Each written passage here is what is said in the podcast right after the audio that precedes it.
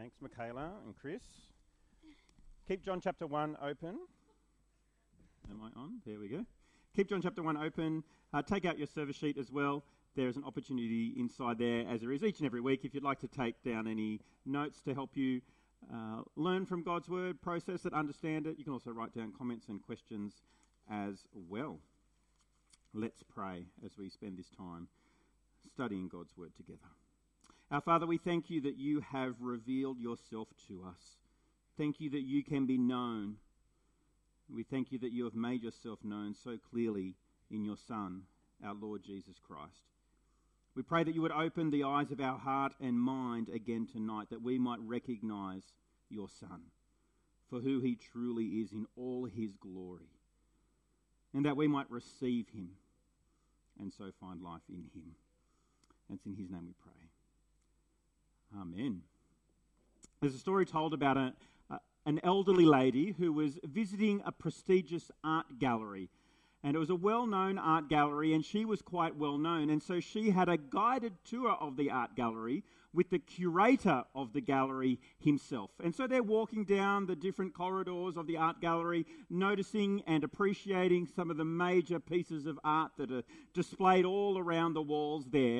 And then she and the curator turned a corner, and then she looked on the wall, and she was in utter shock, disdain, and turned to the curator and said, the curator, not the creator, turned to the curator and said, "What is this?"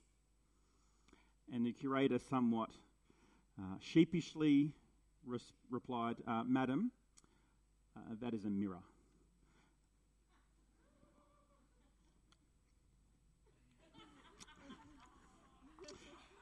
Come on, everyone awake? You're with it? Sometimes we find facing reality a little bit challenging, isn't it? What did you do when you looked into the mirror this morning? Did you look with utter shock and disdain? I'm becoming more and more like that. Maybe you are too. Sometimes when reality is faced in us, we just ignore it, or we pretend it's not there, or we think it's something else, and we have a problem often acknowledging reality. And humanity has had a problem with recognizing the reality of who Jesus is for thousands of years. And it's not like the world doesn't have opinions on Jesus. Like when we look in the mirror, we have an opinion. We may not like it. We may make up another opinion. But the world has many opinions and deeply held assumptions about Jesus. But some of them are contradictory and opposing. Many people have believed that Jesus was a man. Others have believed that no, he wasn't. He was just a myth created by somebody. Jesus is the Son of God, many people believe, and others have said, no, he's just a religious figure, a prophet of old. Some have said Jesus is a good teacher, and others have said, no, he's a very bad teacher, and we should not listen to him. But they can't all be right at the same time. I hope you see that. They are contradictory. Jesus can't exist and not exist at the same time. He can't be both a good teacher and a bad teacher at the same time. So how do you know which opinion, which deeply held assumption about Jesus that's been expressed throughout history is correct? How do you know that your view of who you think Jesus is right? Maybe you think that's a dumb question to even ask. Why should I even care what the world thinks about Jesus? Maybe I don't even want to take him that seriously myself. Now, I know most of you, and you've been at church for many years and have been coming along here faithfully every night, but maybe you've started to think in your own experience of God, why should I bother anymore with Jesus? Maybe you've had some issues and some questions or some doubts that have started to appear in your own life, and you started to question, is it really worth it, giving my life to Jesus? I could be doing something else on a Sunday night. Why bother? Well, if you started to have those doubts and those questions, then it's really good that you're here, because we're starting this sermon series looking at the life of Jesus, really. We're looking at one of the biographies of Jesus written by John, and we're calling it Believe and Live, because I hope that as we go through this series, if you're starting to question your faith and whether following Jesus is worth it, when you started to listen to some of the voices out in the community telling you, Jesus is not someone important, just ignore him, go do something else, then you're going to be confronted week after week with the reality of who Jesus is, and it's inspiring, life-changing. So I'm glad that you're here, and I pray that you keep coming along. I don't know if you've read John's Gospel before. It's very different to the other Gospels, Matthew, Mark and Luke. And some people get scared by the Gospel of John because it's dense at times and seems overly complicated, and the long teaching segments of Jesus can be confusing. But there is also a real simplicity to the Gospel of John as well, such that kids can understand it. And so our primary school kids are looking at John's Gospel on Sunday mornings as well, and they'll be learning and exploring it and being excited by it. Someone famously has once said that John's Gospel is such that a child can easily swim in it, but it's also so deep that an elephant can swim. So whether you're a child or an elephant tonight, John's Gospel has something for all of you. Who wrote the Gospel of John? Who wants to have a guess? Tim. Oh, I wasn't actually directing it to you, but yes, John. Now, some people confuse that and think it was John the Baptist who wrote the Gospel, but it's not John the Baptist. It was John the Apostle, one of the original followers of Jesus. And it's not a story about John. It's John's story about Jesus, his life, his teaching, and particularly his death and resurrection. Now, I'm going to just zoom in on chapter 1 tonight, well, the first half of chapter 1, which is known as the prologue of the Gospel of John, or the introduction to the Gospel of John. You don't hear Jesus speak in verse 1 to 18. You hear John the disciple talk about Jesus. And I'm going to structure the message tonight just in two key areas. The first is recognizing Jesus, or if you want to phrase that as a question, who is he really? And then the second area that I'm going to focus on is receiving Jesus, or why you should care. So that's what we're going to be seeing tonight from John chapter 1. Now you notice at the very beginning of John chapter 1, Jesus' name is not mentioned straight up, which is quite unique because in the other Gospels, the name of Jesus is referred to almost immediately. So Mark, for example, says, "This is the Gospel of Jesus Christ." But John doesn't. It's not until you get to verse 17 of chapter 1 where Jesus is mentioned by name. In fact, there is another name that takes up the bulk of John chapter 1. Did you notice what that name was? What was it? The Word. The Word is the name or the concept or the idea that takes up most of John chapter 1. And it's really cryptic. We know ultimately that the Word is Jesus according to verse 17, but it takes a bit of time to get there. Have you ever wondered, if you've read John's Gospel before, why does John call him the Word and not something else?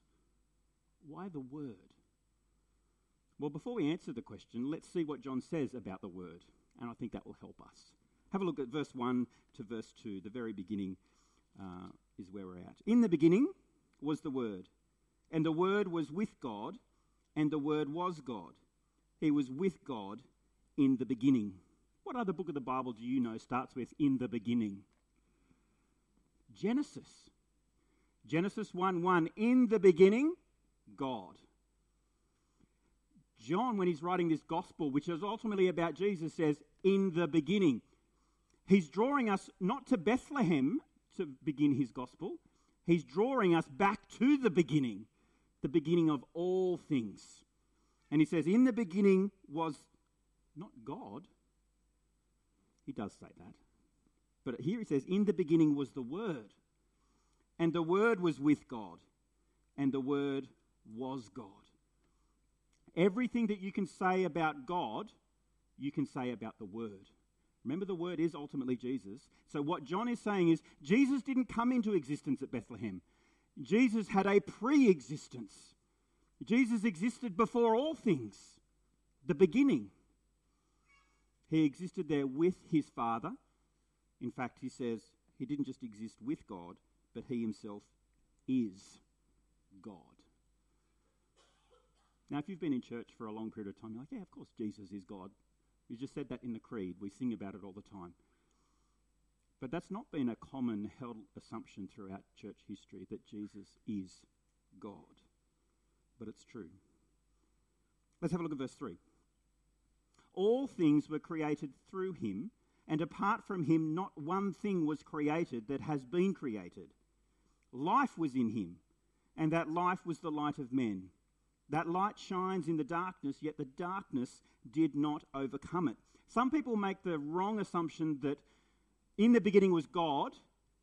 And then the very first thing that God did was create Jesus.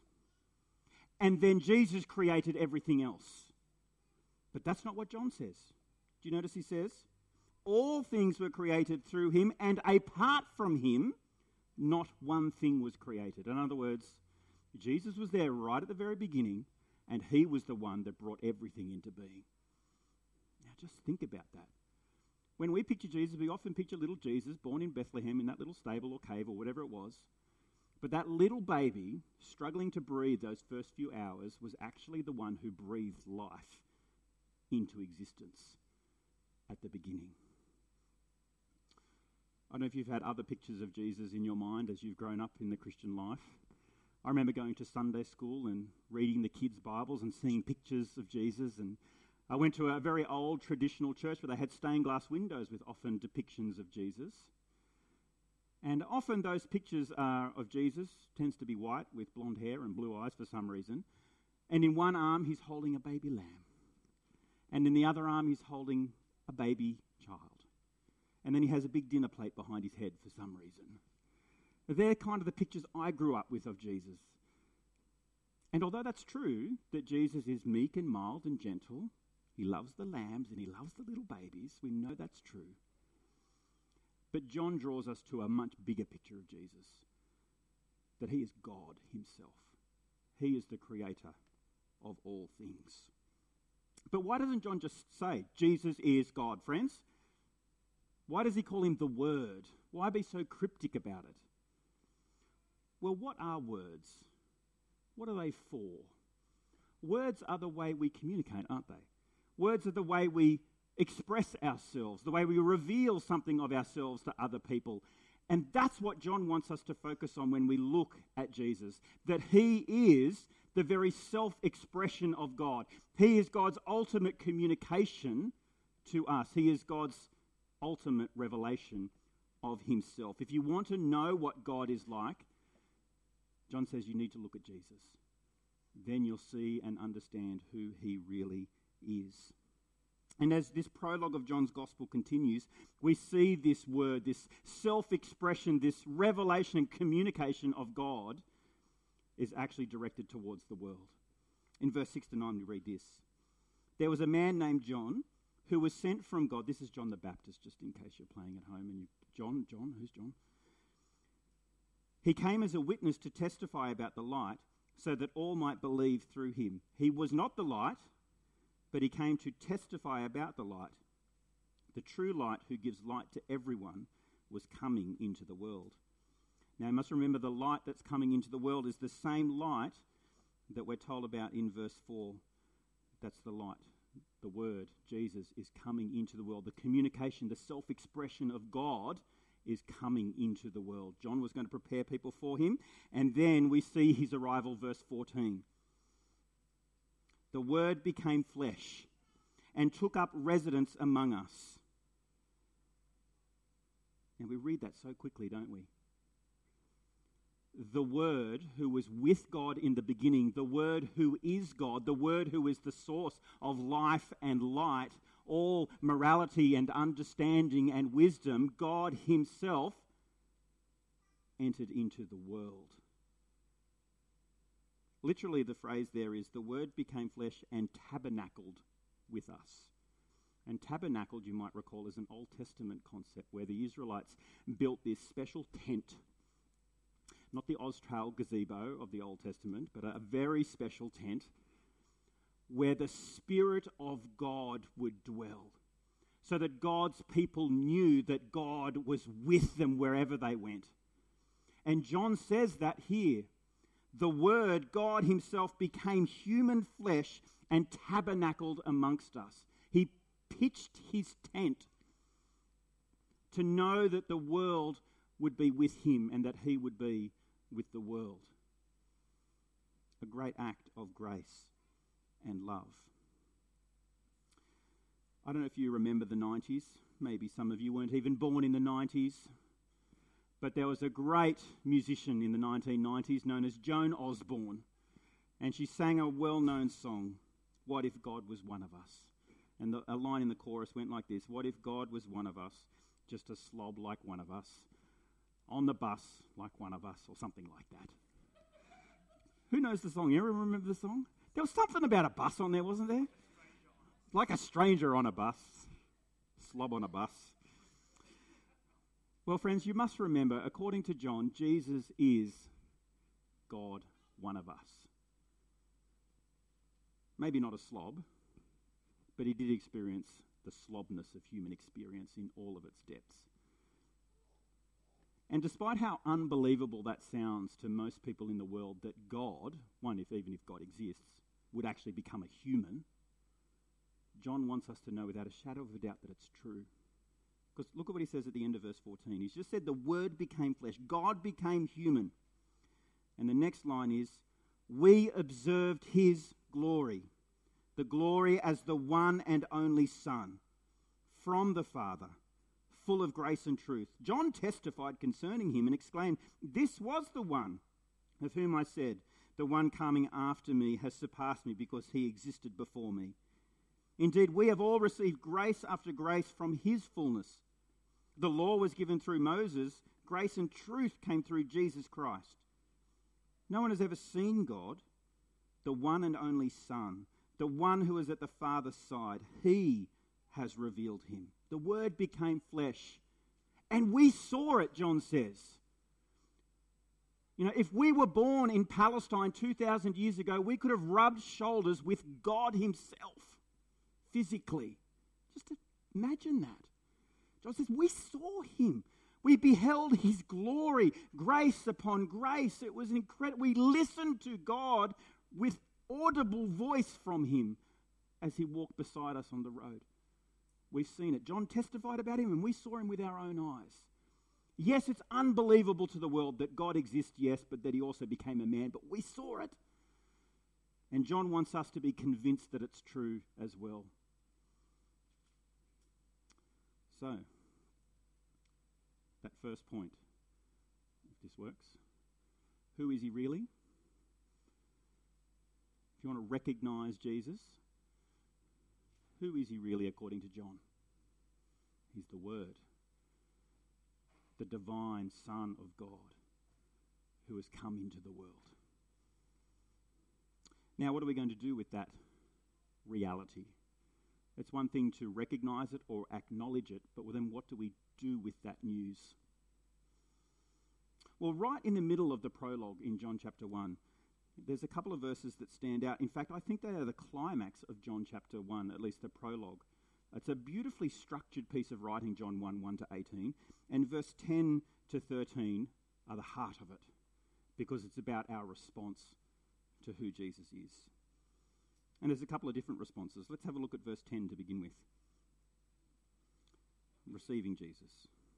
He was in the world, and the world was created through him, yet the world did not recognize him. He came to his own, and his own people did not receive him. Now let that sink in. The Creator himself has come to his own world, a world that has his fingerprints all over it. And the world has said, who are you? We don't know you. It'd be like, you know, going home after church, if you've got family at home, and your family saying, who are you? You don't belong here. Get out. And not because you had a fight before church and so it's a bit awkward when you go home, but because they truly do not want you. They might actually, in reality, know who you are, but they are refusing to accept you. It's a horrible thing. You know, when I go home after church, many of you know Clive, right? Clive's our family dog. Everyone loves Clive, except when he digs out to come into church in the morning. But I'll go home. Do you think Clive will recognise me when I go home? Absolutely. His tail will start wagging. He'll be so excited that Dad has come home.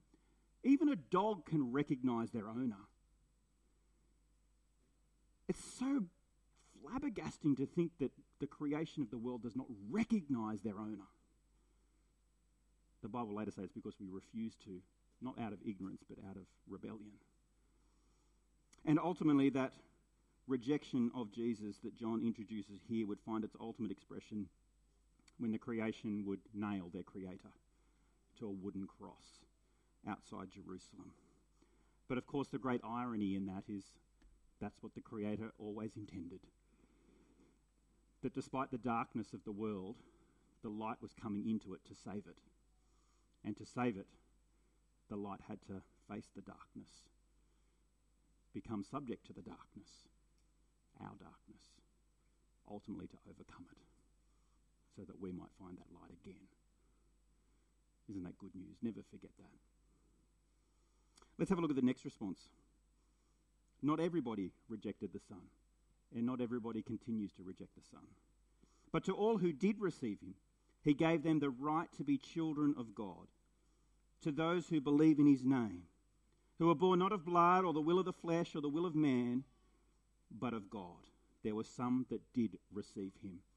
Miraculously, God enabled some, opened the eyes of their mind and their heart to recognize Jesus, the Word of God become flesh, but also receive him, to believe not just about him, but to believe in him, to believe everything about him, his identity, his mission on this world to save people from darkness, and to trust the new life that only he can bring. And there's a beautiful line in there that those who do receive him, God gives them an incredible gift, a privilege, a status.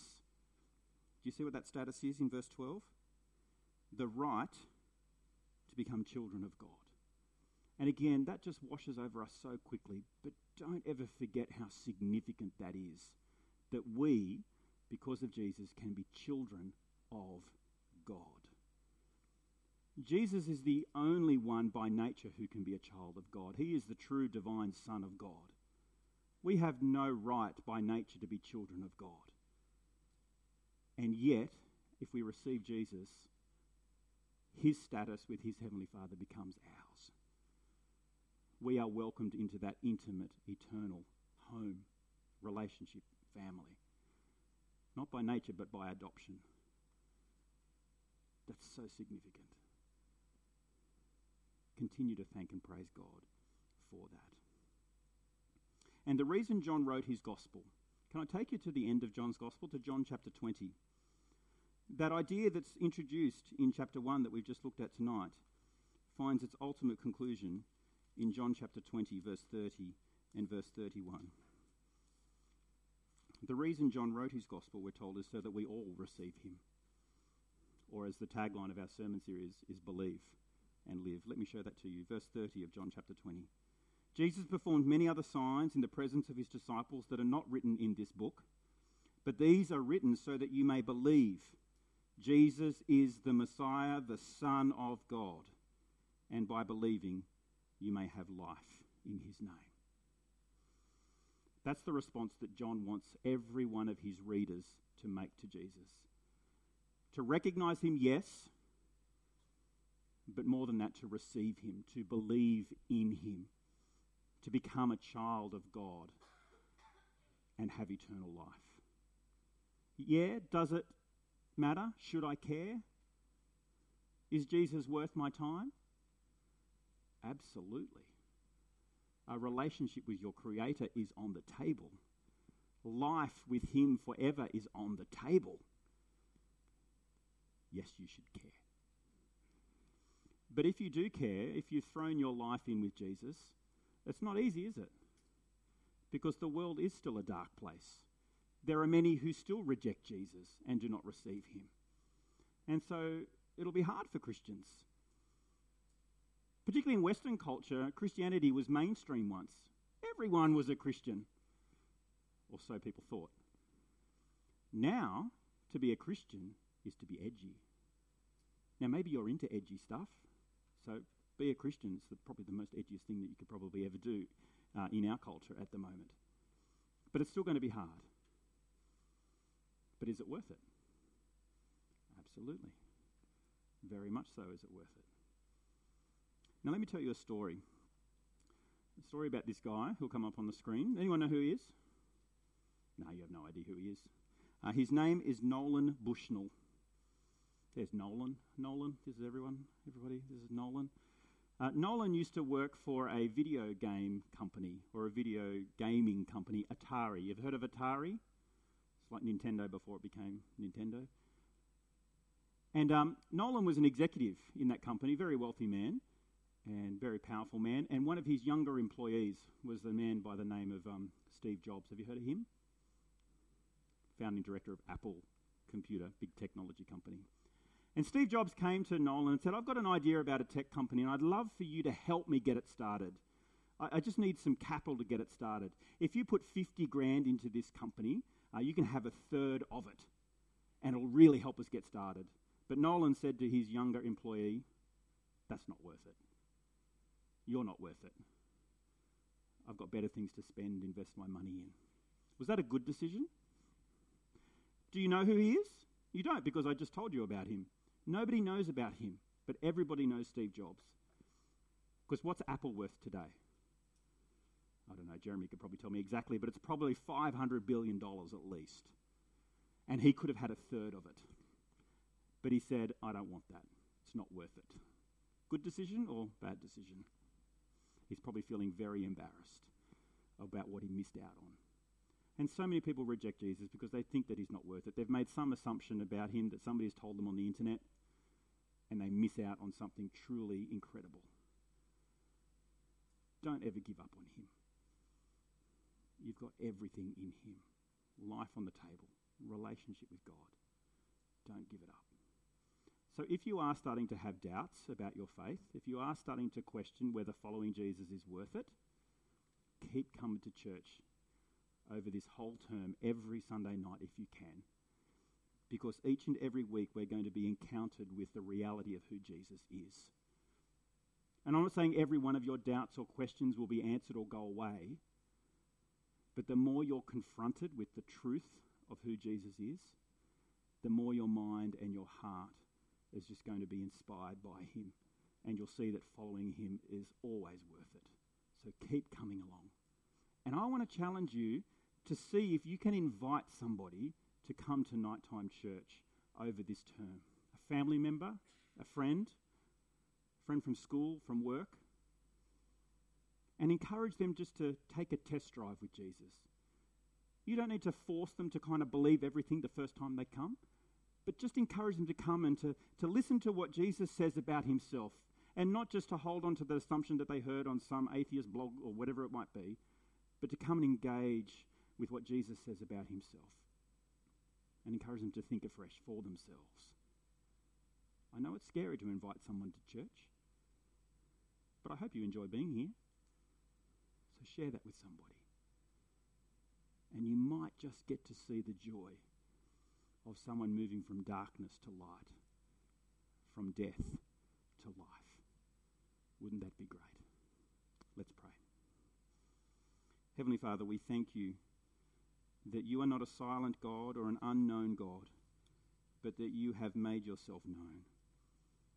We thank you that Jesus is your ultimate self-expression, true revelation of who you are and what you're like. Thank you that as we look at him and as we listen to him over the coming weeks, we're listening to you. We're seeing you in action. Open the eyes of our heart and mind to see that, to recognize that, and then to receive him into our hearts and our minds, to love him, to grow to be like him. And we pray, Father, that you might be pleased to bring people from our families, our friends, our community to church over the next coming weeks and months, that they might recognize Jesus too and receive him.